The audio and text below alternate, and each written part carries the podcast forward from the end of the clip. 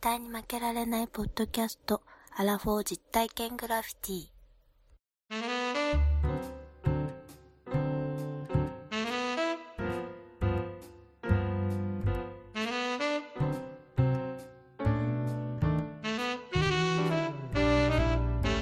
アラフォー実体験グラフィティ絶対に負けられないポッドキャスト。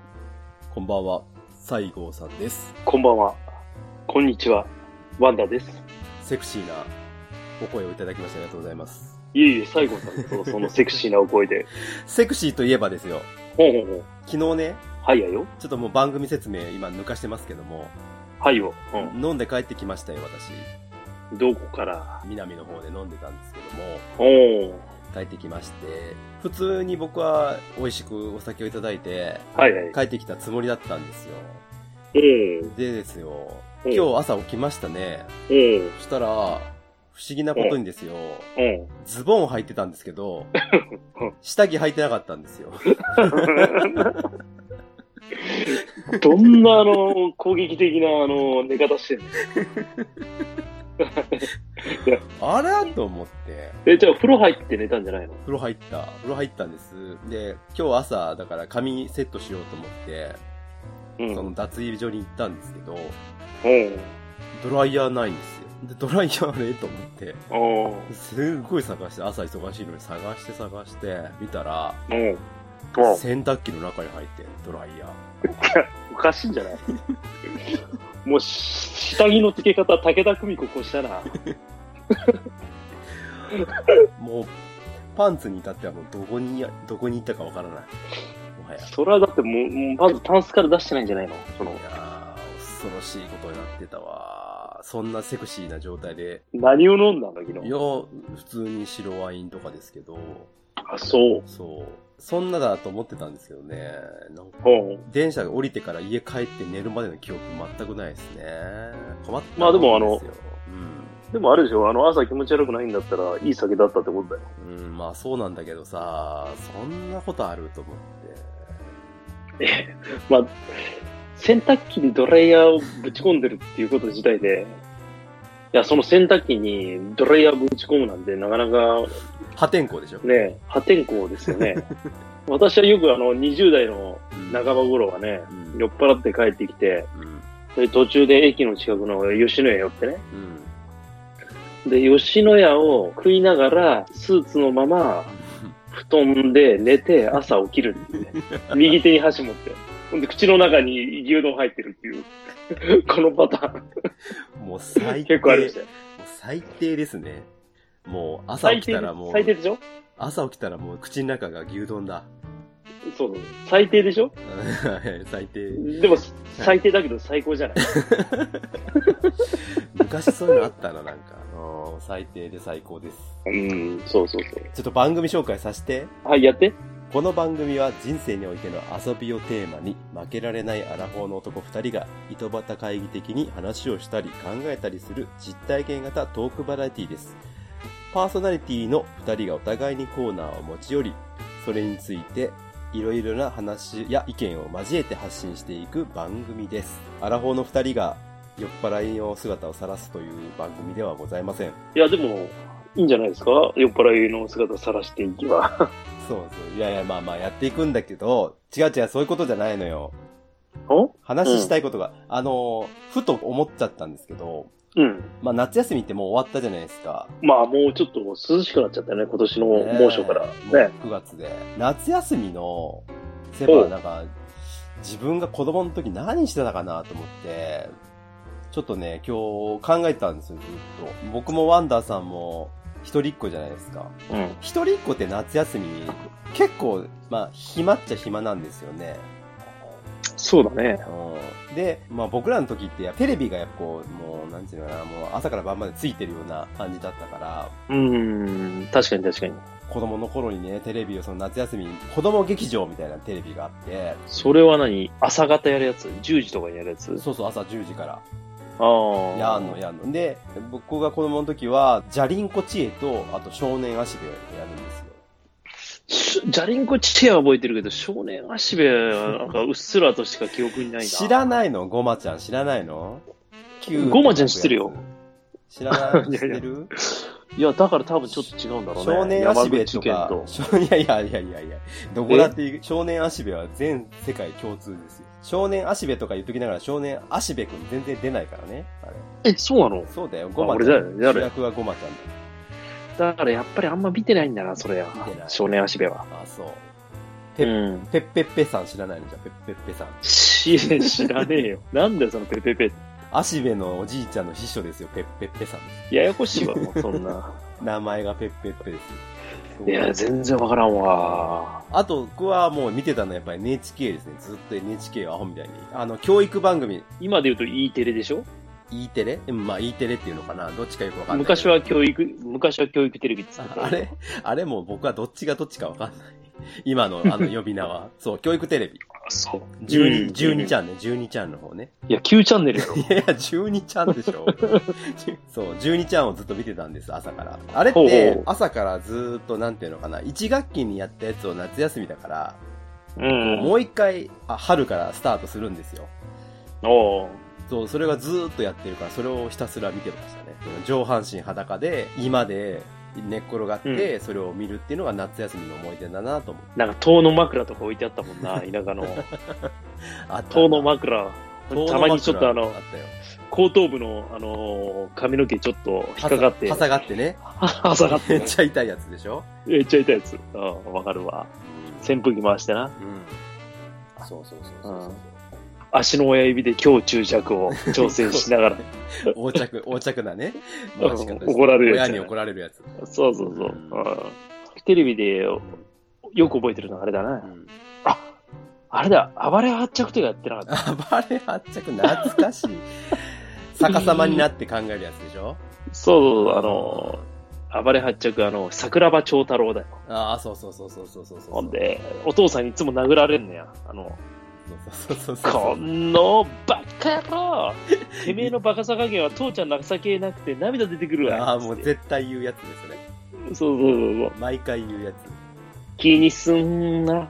気にすんなってやつでしょ。そうそうあのお父さんの役の 役の人あれだから、あの、中学生日記に出てた人でしょあの、出てた、出てた。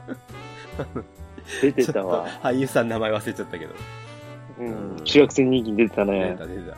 思い出した。うん。えっと、ゴンタ君とノッポさんって知ってる？できるかな？そうそうできるかな？はてはてふーんってやつでしょ？ふむーですよ。そう。うん。あれ知さって、るよ。ゴンタ君、んんんんみたいなやついるでしょ？じゃ、ゴン、ゴンタ君は、あの、ちゃんと喋るんだよ。ゴンタ君喋らないよ。え、ゴンタ君喋るよ。ノッポさんが喋れないんだから。ノッポさんは喋らないよ。ゴンタ君なんで喋るの？ゴンタ君が喋らないと、ノッポさんがいや、あれ、会話になんねえじゃん。いや、会話になってないですよ、あの番組。んんしか言わないですよ、ゴンタ君は。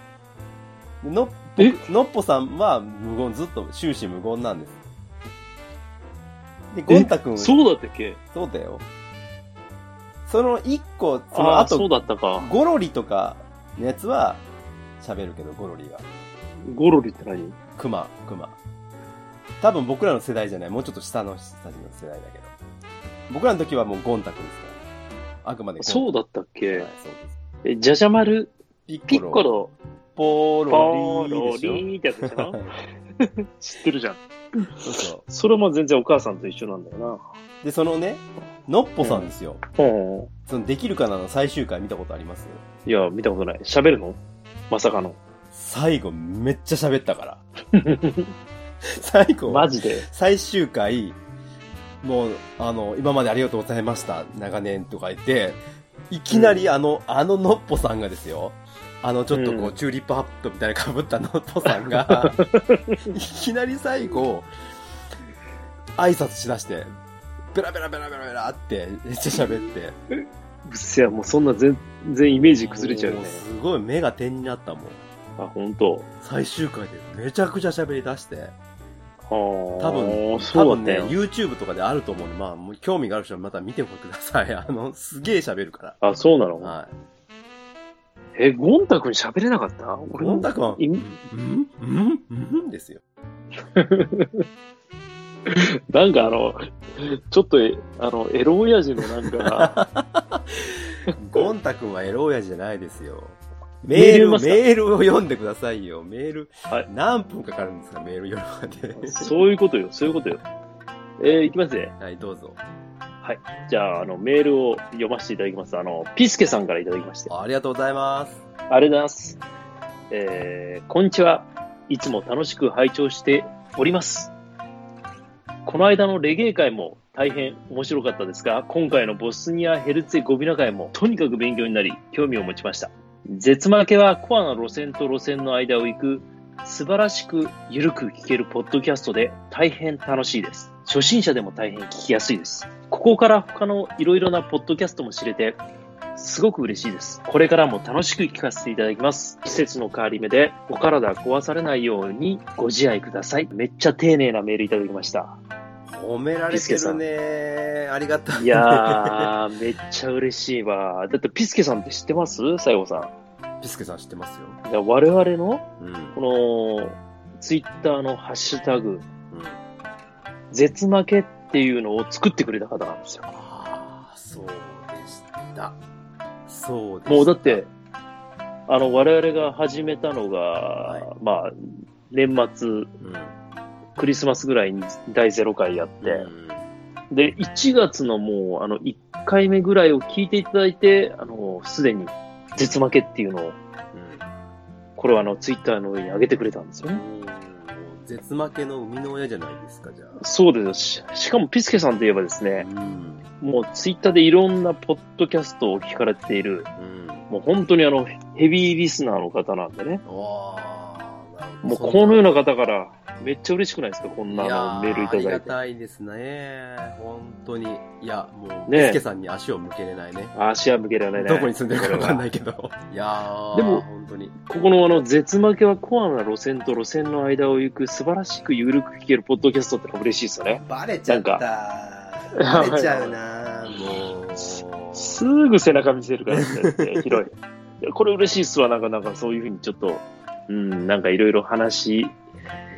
西郷さんとしながらね、どんなポッドキャストを作るかなんて言いながらね、そこら辺のあの、ちょうどあの、狙ってるところをこの言葉に一小節にしていただいいて、やーメールの文章でいただけましたので、嬉しいですよ、ね。ピスケさん、えーピスケさんってなんか俺らの、なんかあれ打ち合わせに入ってたかな一緒に。なんか、え、ワンダーさんがピスケさんじゃないの？もしかして。いや、ワンダーさんが見つけたで、お、俺そっか。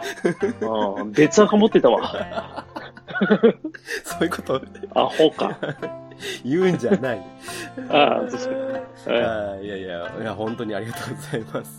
うんうん。いや、本当に、ね。めっちゃ嬉しかったです。いや嬉しかったまたあの、で、あの、皆さんからちょっと、うん。ね、いただき、メールいただけると、我々も一生懸命ちょっとラジオ。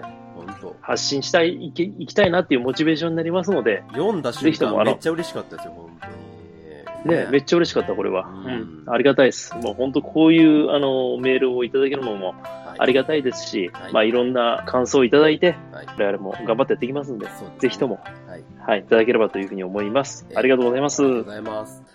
そうそうそう。で、ツイッターでもね、いろいろ、まあ、ハッシュタグも結構皆さんつけてくれて、最近はね、ねえ、もうい本当あただいてまし、て、。本当にすべて目を通させていただいて、それを励みうんにね、まあやっておりますので、はい、そうですね。ね、うんよろしくお願いいたします。はい、ありがとうございます。じゃあ、今回は、はい、また、前回のそうですね続きということでね。はい。このボスニア・ヘルツェゴビナの、はい。もう少しですね、深く、えー、あやほさんからうん。お話を聞いて、そうですね。楽しいお話を聞いていきたいと。はい。聞いていきたいというか、本来は私が喋らないといけないんですけど、あやほさんに。そう。採択してますから。もうなんかあの、外部委託みたいな感じになっちゃって、はい。申し訳ないんですけど、いやいやいやまだね、まあ、あの、お話の上手な方なんで、ぜひともはい。今回も聞いていただければということでですね。ということです。はい。はい。じゃあ、よろしくお願いします。はい、お願いします。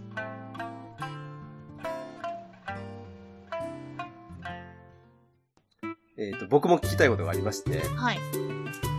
あの、まあ、スポーツですね。まあ、先ほどウィンタースポーツというか、まあ、冬季オリンピックもやったよっていうことでありましたけど、現地の方になんか人気のスポーツっていうのは何が人気なんだろうかっていう。そうですね。これに関しては、私、現地にいる日本人の知り合いに、ちょっと聞きまして、ほ子供たちを現、地にいる知り合いが。すごいね。現地の子供たちに何のスポーツが好きなのっていう風に聞いたんですけど、うん。うん。やっぱりサッカーですね、ダントツで。やっぱサッカーなんだ。これはもう老若男女うん。うんうん。問わず。問わず、サッカーがダントツみたいです。そうなんだね。えー、やっぱサッカーなんだ。なんとなく、そう、まあ、サッカーはそうなんだろうなっていうふうには感じうん。てたんですけど、うん。うん。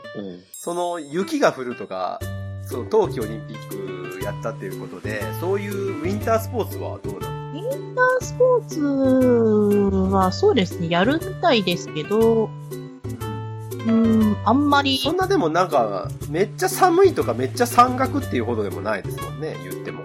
まあ雪は降りますけど、うん。そんなに効かないみたいですね。これだって、まあ言っても、サラエボ、緯度的に言うと、どうなんだろう？ロー、ローマよりかはちょっと北か。ローマよりは北ですね。でもやっぱ内陸だから寒いっちゃ寒いのかな、冬場は。うん。あれですよね、マドリードが北海道と同じぐらいって聞くので、それよりも北ですね。ああ、だったらもう、全然札幌上だったらもう、あれじゃない？結構い、緯度的にはね、上だよね。うんうんうんうん。そりゃ寒いわ。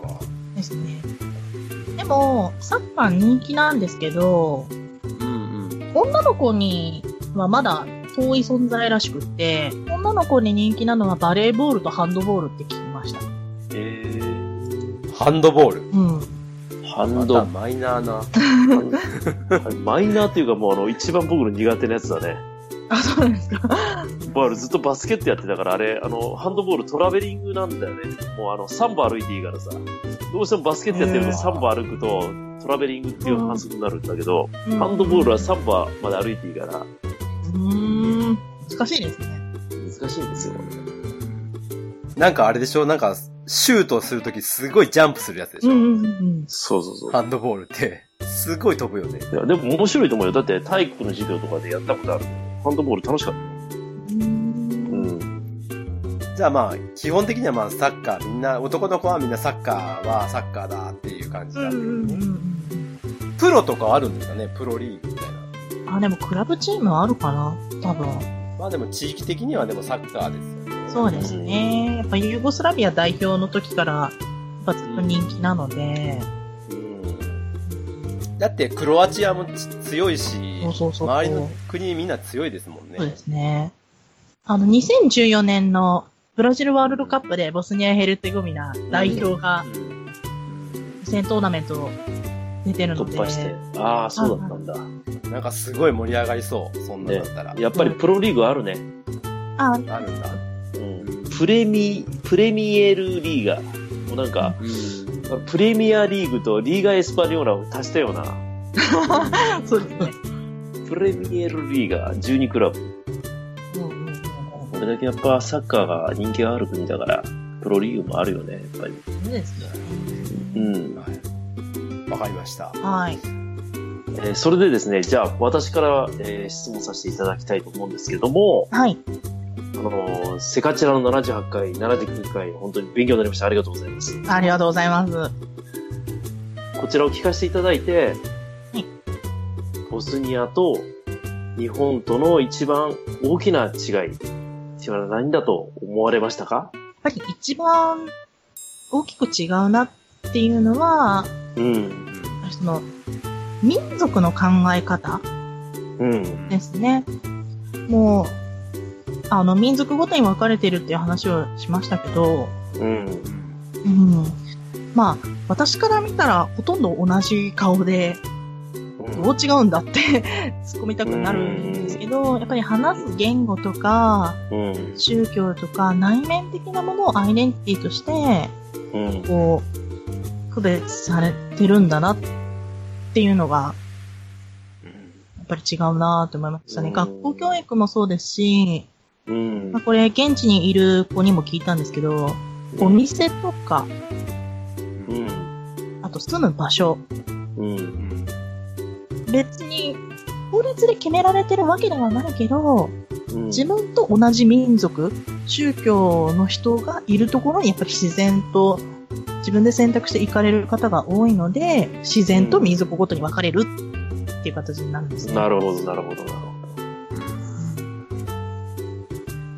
そう考えると日本もね、なんか、まあ、お正月になれば、初詣行ったりとかってしたとしても、そこにはもう、ね、日本人の方がみんな行くわけでしょ？うん。だからそこの日本の国の中でまた違う、お正月じゃない時にそういう手を合わせに行くような民族がいたとしたら、それはなんかやっぱりいろいろとお互い壁ができるんじゃないかなって思うよね。そうですね。うん。一番わかりやすい例だと、うん。カレンダーあるじゃないですか。うん。うん。うんと、まあ、太陽暦のカレンダーだと1月1日お正月ですよね。うん。うん。で、あと、まあ、日本だったらいろんな祝日があるんですけど、うん。やっぱり民族ごとでお祝いする日が違うので、ああ、そっかそっか。お正、まあお正月、まあ1月1日と、あとは建国、建国記念日も多分連邦とスルプスカ共和国で違うと思うんですけど、うん。ああ、そうか。それしか定められてないんですね。うん。ムスリムはだって退院歴だもんね。うんうんうんうんうん。なるほど。うん。そうか。そういう問題もあるんだね。そうですね。うんだから、やっぱりその、今国だって一応こう言ってはいるけど、うんやっぱり一枚岩じゃないから、うん。いろんな部分で、いろんな支障が出るね。そうですね。うん。だから簡単な話で言うと、に、日本人だと日曜日、はい、お休みっていう感覚でいいけど、うん。うんもうその、暦が違う時点でそうじゃなくなってくるし、うん。祝日も変わってきたりとかするし、ね。で、あと宗教上のいろんな違いも出てくるだろうし、そこがまずあるっていうのがね、うん大きいですよね、これって。そうですね。ねまあ、これがやっぱり大きな違いかなうん。ますね。あと単純に実際に行ってみてびっくりしたこともあって、うん。日本だと今、禁煙化とか分煙化ってすごい厳しくなってるじゃないですか。うん。あるあるうんある。東京都も今、すごい厳しくしようとしてるんですけど、うん。ボスニア、まだまだ分煙化されてなくて、うん。あ、どこでもあり。そへすえ。だから昔にそういう話をすると、うちの親とかも昔はそうだったよっていう風に言ってますね。室内でもみんなタバコ吸ってたよって。うん。なので、タクシーのうんちゃんもぷかぷか吸ってたし、ホテル着いて、あの、ちょっとカフェ行こうと思ったらみんな吸ってるしでびっくりしましたね、単純に。いやでも今、今でさえね、事務所とかさ、当然もう禁煙じゃないですか。そうですね。西郷さんだって会社入った頃ってまだ事務所の中でタバコ吸ってた、吸ってたでしょ？全然吸ってましたよ。吸ってたよね。6年ぐらい前も、一応大阪の岸和田の辺行った時は、まだ吸ってたよ。お祭りをやられてる方たちが。はいや、でも、まあまあ、でも、まだまだね、そういうとこもあるだろうし。そうまあ、そうそうそう。ですね。まあ、そういうぐらいの、今でもそういう感じだっていう。ですね。やっぱり、まあ、日本がね、やっぱり独特というか、いい意味で、やっぱりその、島国っていうところうで、ん。うん守られてるんだよね、そこが。恵まれてますよね。恵まれてるよね。恵まれてるよ。うんだからこれやっぱ日本人はそれ知らないから、うん。自分たちが恵まれてるって思ってないでしょ。そ、そうだね。ここなんですよね。やっぱり他を知ることによってう、んやっぱり見えてくるというか、だから、あやほさんみたいにいや勉強してね、よそのことを勉強して、はいこれから社会に出てくるっていうと、やっぱりすごく、他の人よりかはもっともっと、なんだろうね、持ってる感覚が違うから、すごくそれはいいことだと思いますけどね。はい。羨ましい、ある。これだけあの、内戦があって、はい。で結構セルビア人の方がボシュニャック人の方にされたことだとかね、うん。難民もたくさん出て、死者も出て、みたいな。そうですね。これはでもね、やっぱり、宗教と民族と言語ともやっぱりさっき言った、もう土台がもう違うから、うんでも、すさっき冒頭に話した NBA の選手でディバッツってのがいたんだけど、彼が言ったのに、普通に、ある日までは、まあ、ね、一緒に、うんね、仲間だった民族が違う顔つ、顔つきはもうそんな変わんないのかもしれないけど、宗教、言語が違う人が仲良くやってたのに、急にそんな風になっちゃうのっていう。うんね、その、例えばチトーっていうね、カリスマの持ってる大統領がいなくなったから、本当にそんなに国って混乱しちゃうの？とかってね、思ったんですよね。まあ僕らもなんか、あの、あんまりそんな深くまでは、よちょっとよく理解してない人間がこんなこと言ったら怒られるかもしれないけれども。僕はあの、この、だから収録の前に、前っていうか、うん時に、映画をね、ちうんょっと見たんですよ。うん。最愛の大地って、あの、これはね、あの、セカチラでも、はい。お話しされてますけど、アンジェリーナ・ジョリーさん。ね。はい。はい。はい。はい。が監督をやった映画で、で、このボスニア内戦のを題材にしたはい。映画なんですよね。うん。私、あの、見て、うん。映画自体すごくいい映画だと僕は思います。うん、うん、うん。別に内容は言わないですけど、う んまあ、あの、あらすじで言うと、その、セルビア人の。将校と、うんボスニアのその、えっとムスリムの女性の方との、ちょっと難しい恋愛観というか、うんそういうところが間に入って、で、その中で内戦が起こって、それがどうなるっていうお話なんです。ロミオとジュリエットみたいな感じになるわけ？まあ、要するにそういうことですね。うん。ねだだ多分実際にもそういうことはあったと思うんですよ、絶対に。いや、はい絶対あったよえうね。ん要は最初二人でですね、まあディスコみたいなところに行って、うん。まあ二人で踊ってるんですよ。で、踊ってて、っていう間に、その、まあきっかけになるような事件が起こるっていうような。うん。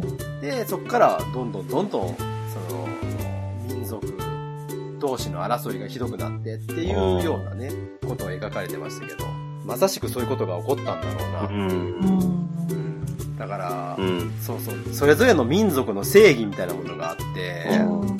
そのセルビアの人にはセルビアの民族のね、正義があって、で、うん。セルビア人は最初はボボスニア人が最初にあなたたちがやってきたんだよっていうことを言ってるんですよね。うん。攻撃をした、うん。最初に攻撃したのは君たちじゃないかっていうこと。をでもセルビア人の人たちはどんどん攻めてくる。で、あれ多分人口比率で言うとセルビア人の方が多いのかなっていうぐらいで、セルビアっていう国がやっぱ隣で大きいじゃないですか。あれセルビアにはやっぱセルビア人、セルビアの国も結構仲はどうなんですかねなちょっとわかんないけど。えっと、人口比で言うと、えっと、一応、ボスニア、まあ、ムスリムの人たち、ボシニャク人と呼ばれる方たちが、まあ、40%、50%切るぐらいで、うん。で、その次にセルビア系ですね、が31%だったかな。うん。うん。で、クロアチア人が15%とかなので、やっぱりセルビア人、セルビア系の方は、その隣国のセルビアがバックとしていたっていうのがありますね。うん。そうだよね。だから、その、そういう、まあ、力関係で、結局、序盤はセルビア優勢みたいな形で行くんですよ。あの内戦の中。あの映画の描かれ方は、ボシュナク人の女性目線なんで、うん。どっちかというとそっち側の立ち位置になる、うんなるんですけど、うんだから、うんまあ、はっきり言うと、セルビア悪で、ボシュニャク人が生、生とまでは言わないのかもしれないけど、うんまあ、立場的にそういううん。目線になるんですね。うんだからあれ見るとセルビアのしょあの将兵が悪いというようう。なんイメージにはなるんですけど、うんでもまあ実際はでも本当はそこまでその悪とか善とかじゃなくって、きっとまあ政治的な意図とかいろんなところでそういう風になったんだろうなっていうのは思うんですけどね。うん。ねうんまあ映画としてすごくあの、見てためになるというか、うんよくわかる映画でしたね。うんまあまあぜひ、まあ機会があったら見てみていいんですけど、あの、見たいですね面白い映画でしたね。うんそう内内戦が勃発する前に、結局だからその、ちさっきも言ったチトーさんっていうすごく大きな存在がいて、そこからの、そこが、その方が亡くなってからの、ね、混乱というか、うんはい。うんそれがよくわかりますね。あ本当に。いや、でもなんかそんなど、もう独裁者でも何でもない、その国のある一人の人間がいなくなっただけで、でさ、こんな風になったりとかさ、逆のパターンもあるじゃない？ナチスのさ、あの、ユダヤ人の絶滅政策だ、ホロコーストだとか、ねえ、まあ、近いところで言うと、フセイン、フセインがやったクルド人の虐殺だとかさ、まあ俺、あの、カンボジアに行ったことあるけれど、まああカンボジアのポルポトだとかさ、まああれもうん。極端な共産主義に傾いて知識人を殺してったっていうような、ねえ。まああそこはクメール人の、クメール人での、あの、国だけれども、まあ要はポルポトっていう人が、まあフランスに行って、フランスで共産主義をこう、ガッとあの頭に洗脳されて、その国をもう、カンボジアという国をもうそういう風にしてしまったから。うん。ねえ。そうよ。あの、トゥールスレーン収容所だとか、うん。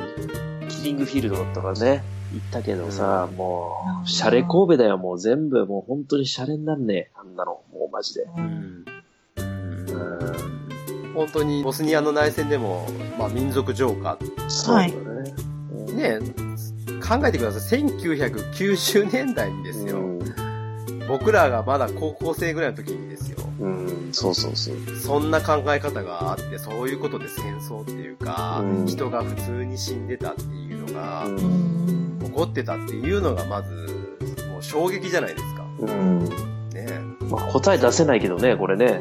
そうですね。うん。ねだから、憎くてやったっていうわけじゃないんだろうけど、結局、それは上の政治家たちが考えたっていうか、その政治を牛耳ってる人たちが、そういう風に動いていたんだろうとは思うんだけど、うん。うんにしてもっていうね。ねはい。で、まあまあ、その映画の話もそうなんですけど、はいで、実際にじゃあ、この、あやおさんがね、そのやってこられてる、まあ、活動の中で、その民族の融和、はい。まあ、そのあたりの民族融和プロジェクトか、はい。っていうのを、まあ、携わってやってらっしゃる。まあ、そのあたりのちょっと、まあ、中身、はい。もう多分皆さん、聞いてる人も知らないことが多いと思うので、うん。まあ、一回ちょっと教えていただきたいなと思うんですけど、はい。で、民族融和の話になるんですけど、はい。まあ、実際のプロジェクトの例を一つ、うんうん。ちょっとお話ししたいなと思って、うんうんはい、どうぞどうぞ。元日本代表の宮本常康さん。お、はいはい。常様？常様です。私も見てたんですけど、ん。めっちゃ男前やん。うんで。すよね。ガンバ大阪の。見た時はマスクマンでしたけど。うーんそうでね。はいそうだった、そうだった。ううんそう。ですね。常様が現役引退されて、うんあの、FIFA マスターっていう大学院に進学された時に、ん。うん。あの、ボスニア内戦のことについて、グループ論文で研究されてて。で、その民族融和で自分が何かできないかっていうことで、うん。あの、サッカーで行う民族融和みたいなことを発表されたんですね。うん。なるで、ほど。実で、その研究に目をつけて、あの、うんうん日本政府とか JICA が注目して、じゃあ実際にアカデミーを作ろうっていうことで、うんあの、マリモストっていうサッカーアカデミーが作られたんですよ。マリモースト。マリモスト。はい。うんモスタルってあの、うんうん。世界遺産があるところって紹介したんはいは。そこにあるんですけど、実際に、そのモスタルってもともとボシュニャク系、うんムスリムの方とうんムスリムクロアチア系で分かれてるんですけど、うんうん。あの、半々になるようにチームを作って、うんあの、サッカーの練習とか、うんすぐトレーニングを子供たちなるほに受けてるどね。うん。アカデミーがあるんですね。なるほど。ええーそういうことをやってるんだ。そう。なんですよ。すごいね、やっぱり。はい。で、日本の政府とかだけじゃなくて、企業とかも、あの、サポートして、うんそう、運営してるっていう形で、すごい、ツイッターとか、フェイスブックとか、うんそういった、と、インスタグラムも最近始めたのかな？すごい、SNS に力を入れて、うんあの、情報発信うんしてますね。なるほど。えー、いや、スポーツでね、そうやって融和を剥がれるんだったら、もう本当にね、うんみんなすが好きなサッカーだしね。うん。うん。やっぱりでもサッカーっていうのがね、一つのキーワードかもしれないですね。でもね、本当に。うん、あこの国はそうかもしれないね。うん。まあ、ボール、ル一つあればできるし、うん、うんまず誰でもできるし、うん、ねで、かつ人気があるとなれば、そうですうね。んその国で生まれた子供たちとかは、別に何の罪もないし、うん。ね、うん国を選べるわけじゃないしね。そう。だからその中で、まあ、そういう運動がね、一つ、これから先の子供たちのためになれば、一う番んうん。うん。いいかなと思いますけどね。うんそうですね。日本と、まあ、関わりがある活動っていうことで、今、その、マリポスト、常様をうん。をちょっと例に出してうんたんですけど、まあ、他にもですごい、うんいろいろな、うん。ね、活動あります。うん。うん。なるほどね。うんはい。一つね、私、あの、うん。思い出したことがあって、うん。はい。長沼武ってご存知です？長沼武さん？長沼武ですっていうね、生物学者がいるんですよ。うーん。ちょっと前に、あの、少し事件を起こされまして、ちょっと話題になった人なんですけど、まあ、あの、ちょっと、あの、赤原的な？赤原ってわかります？アカデミックハラスメントっていうう、ん。あー。まあ、ちょっと立場を利用した。まあ、嫌がらせみたいな感じで、まあ、あの、そんなようなことで、うん。事件になっちゃったんですけど、その人のね、あの、話がすごいね、覚えてることがあって、うん。生物、生物学者ですからう、ん。我々の遺伝子とうん。チンパンジーの遺伝子ってう、ん。まあ、ゲノム、ゲノムって言うんですけどね。うん。それがね、99%以上一緒なんですよ。うん。でね、チンパンジーってね、うん。凶暴な動物で、うん。もう殺し合いはするわ、もう、もう喧嘩はするわ、大変な動物なんですって。へだから、それと同じね、あの DNA を持ってる俺、私たちってのはう、ん。もう喧嘩してそんなもう、血液に流れてる本性みたいなもうん。のって言ってたんですよ。うん。でもね、その99%のあと1%、うん。チンパンジーと人が違うのは、うん。何かっつったら、平和を愛する心だと。うん。人というのは、ホモサピエンスってのはうん、知恵がある人って意味らしいんですよ。うん。だから、そういう知恵を持ってる生き物、種だから、うん。だからもう戦争はしちゃいけないよと言ってたのをちょっと思い出しました。う。うんん。なるほど。はそうですね。い。はい。まあ本当そうでね。う。うんん。まあ、忘れちゃいけないことっていうかね。う。うんうん。っていうふうにはやっぱり思いますよね。もう本当でも、本当最近、つい最近まであったっていうことだから、うんうん。だから、こういうことをね、ずっとずっと、まあ、忘れずに、で、かつ、やっぱり、まあ、平和というか、まあね、少しでも、あの、いい世の中にうん。ね、していくっていうのが、これからの、あれじゃないですか。うそうですね。んう。ん。いや、勉強になりましたね。いや、本当に今日は。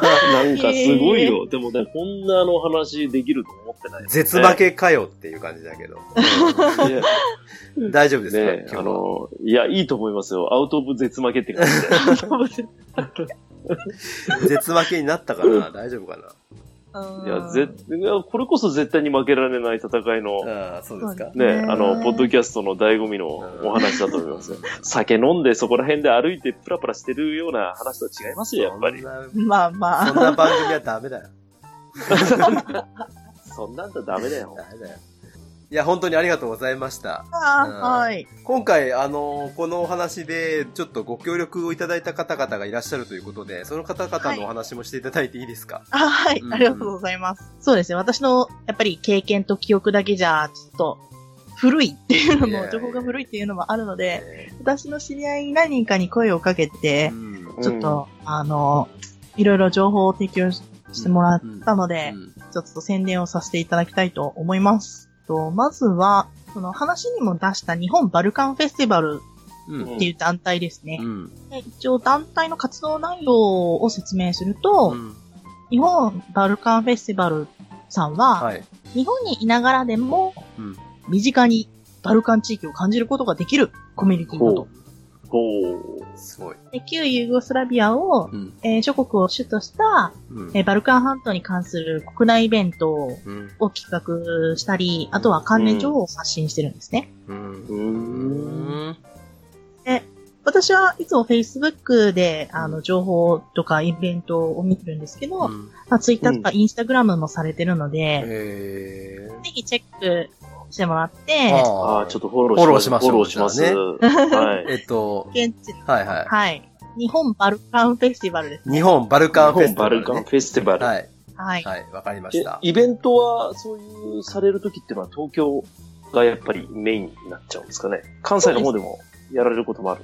いや、東京メインですね。東京メインですよね。はい。まあ、そういう、だから SNS 見てたら、どこでやるとかいうのがわかるってことですよね。わかります。うんはい。うん私もいつも現地の料理とかお酒うん。とか、あとは音楽とか、うん。本当に様々な文化の分野で、あの、日本バルカンフェスティバルを通して、うん。ボスニアだけじゃなくて、うん。例えばセルビアとかうん、クロアチアとか、うん。うん。マケドニアとかうん、他のバルカン諸国も知ることが、あの、できたのでうん、あのすごい、あの、いつも、あの、チェックしてる団体さんなのでうん、ぜひ皆さんうん。もチェックしてみてください。はーい。わかりました。ありがとうございます。チェギラウトってやつでしょね。チェックラウトっチェギラウト。なるほど。ていうのが、はい。ね、一点と、はいはい。あと、もう一つ、うん。えっと、えっと、私が、あの、大大大好きなチェバブチチうん。おー。ですね。イベントとかでも作って、うん。あの、出していらっしゃる方々がうん。いらして、はいはい。はい。一つが、あの、のりこ食堂さん。のりこ食堂。さはい。んはい。はいはい。あの、天子って書くのりこですね。ああ、はいはいはいはい。はい。はい。本当にのりこさんっていう方がうん。されてるセルビアンナイトっていうのがあるんですけど、セルビアンナイト。いいねうん。。でもまあ東京とか神奈川うん、鎌倉でもたまにイベントされてるんですけど、あーアルバのりこ食堂さん。はい。えっと、ボスニア料理じゃなくてセルビア料理になるんですけど、のりこさん自身がセルビア料理のシェフ、うん。あとワインエキスパートの資格も持ってらっしゃるので、はい。あの、バルカンの美味しいワインがいただけるんですよ。ええ、いいなぁ。いいですね。ういやーなんかあの、セルビアンナイトとかって、やられてるんですか？はい。うん一日限りなんですけど、うんあの、のりこさんがセルビア料理を振る舞ってうん。あくださる機会が何回かあって、ね、料理を楽しみながらセルビアの話を聞いたり、あら、いいじゃないですか。いやーもう、写真見ましたけど、めちゃくちゃ美味しそうですよ。め っ美味しいんですよ。いいですね、それは。はいちゃ。美味しそうやなうん。で、あの、お店を持ってるわけじゃなくて、本当に出張で料理を作ってくださったりえとか、あの、場所を借りての営業なんですけど、うん。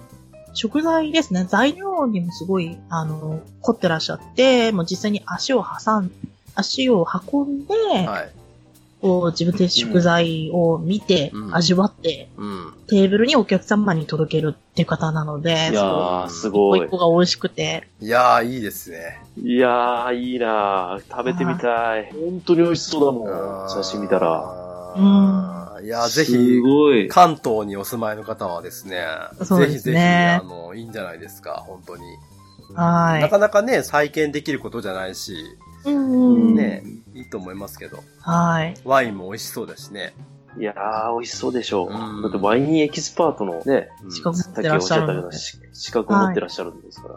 いつも、あの、私ともう一人、よくイベントにいらっしゃる方がいるんですけど、うん二人えで、えこの前ワイン開けましたからね。あー、もう、あやほさんも好きですからね、ワインが。うんもうお酒大好きで、うんバルカンの料理も好きなので、うんうん。そうですね。まあ、セルビアなので国はちょっと違うんですけれども、文化はほぼ同じところが多いので、うもし興味があるっていう人は、ぜひ、うんあの、のりこ食堂も注目していただければと思います。はい。はい。はい。わかりました。じゃあお願い、します。のりこ食堂さん、またね、皆さんぜひ一回調べてもらって、ね、セルビアンナイト。ホームページもありますし、はいあとは、これも Facebook とかではい。載ったりとか、バルカンフェスティバルさん通してセルビアンナイトが出たりとかもするので、なるほど、なるほど。いいうんなうんうんぜひぜひ注目ぁ。いしておやー、これはいいなぁ。うん。うん。ぜひ皆さんよろしくお願いいたします。願いします。よろしくお願いします。ということで、はい。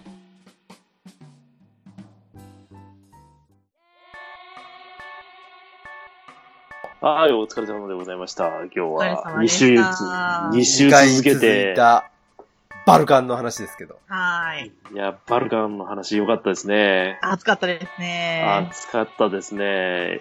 いろいろ書籍もね、あのーうんうんこのためにちょっとまあ読んだりしましたけど、うんペリカンが持ってきてくれましたね、ペリカンが。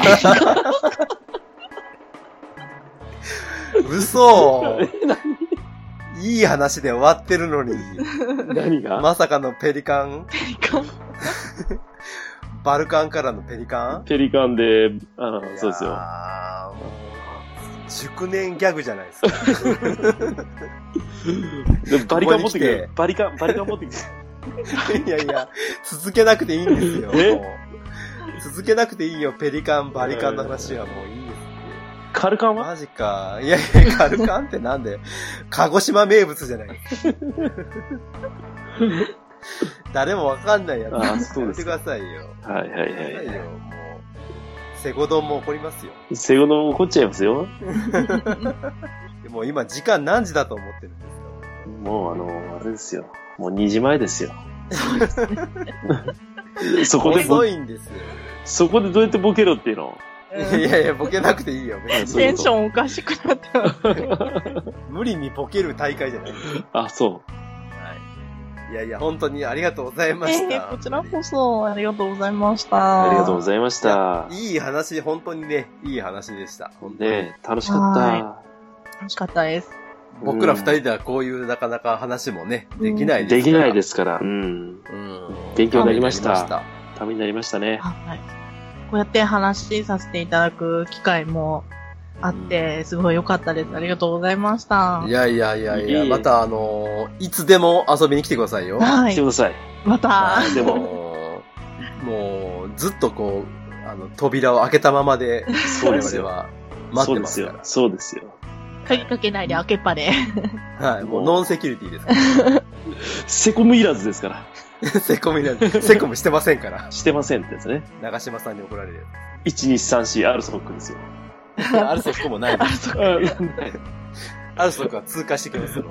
アルソックしてません。もう、絶負けはアルソックしてません。アルソックしてません。いつでも誰でも入ってきて入ってきてください。はい、結構。はい座っていただいて結構。そうですよ。お酒も飲んでいただいて結構。結構、本当に、あの、あの、人の家の今に土足で上がっていただいても結構、結構。冷蔵庫開けて金麦飲んで結構。結構、そういう番組ですから。はいそうですよ。ぜひともまたいつでも帰ってきてください。はい。はいぜひぜひ。どうですか？番組、あの、何か、まあ、お話足らないとか、もう、ありますか？あの、いえいえいえ、全然全然。大丈夫ですか？あの、熱く語らせていただいたのそとう、ですかあの、いろいろと、まあ、私だけじゃなく他の方々の協力もあって、うんいろいろ情報を共有させていただいたので、うん。はい。ありがとうございます尽きることはありません。ありがとうございます。まあ、あやおさんのね、あの、活動も、うん。これからも、ま、ね、楽しみに我々、はい。応いろんなお援しております。話が聞けるように応援してます、本当に。りますははい。もう大阪の片隅で、今奈良ですけど、祈っておりますので、ありがとうございます。はい。はい。はい、今回もこれで終わりたいと思います。お疲れ様でございました。ボスニアの、ボスニアヘルツェゴビナの、えええーはいお話でしたけども、また皆さんね、今日、えっ、と、前回とうん今回と聞いていただいて、まあうんいろいろ考えるところとか、まあ我々もね、うん。あのーありますし、はい。聞いていただいて、あ、うんこあの、知っていただくということで、うん。まあそういうことができたんじゃないかなというふうに思います。はい。はい。はい。じゃあ、えっ、と、まあ番組の、えーご感想やご意見、うん。メールの方はですね、うんえー負けられないぜ、うんアットマーク、gmail.com、負けられないぜ、アットマーク、gmail.com。こちらの方までお待ちしております。はい。で、あとツイッターですね。ツイッターもやっております。そう。最近フォロワー数も、ね、フォローいただいた方も非常に多く、びっくりしてますけど、私。ありがとうございます。絶負けの、あの、ツイッターのフォロワーが、私個人のフォロワーをあっという間に抜かれまして、おー。そうなんですね。ありがたい。ありがたいお話。あっという間に抜かれました。びっくりしました。はい。本当にありがたい話で、えー、ツイッターでもいろいろと、こう、絡みついていきたいと思ってますので、絡みつく。はい、アラフォーらしく、うん。はい言葉のセレクトがってとこでしょ。ねえさすがつぶやきの貴公子。い最後。やいやいや、え？言われたことないんだって。やめてください、恥ずかしい。もう、あの、90年代頭のアイルトン・セナみたいな、音速の貴公子。知らんから誰も。つぶやきの貴公子。最後さ。恥ずかしい、やめて。では、今回も終わりたいと思います。はい。この番組のお相手は、西郷さんと、ワンダーと、あやほでした。負けられないぜ。絶対に、諦めきれないの。アホやかから、使命。締めよかった長かった。もう、あやほちゃんな、もうビール何本飲んだ？3本ですね。まあまあ飲んでますね。いやー、飲み足りないです。今日もまだまだ酒が足らぬと。でも冷蔵庫に入ったからな。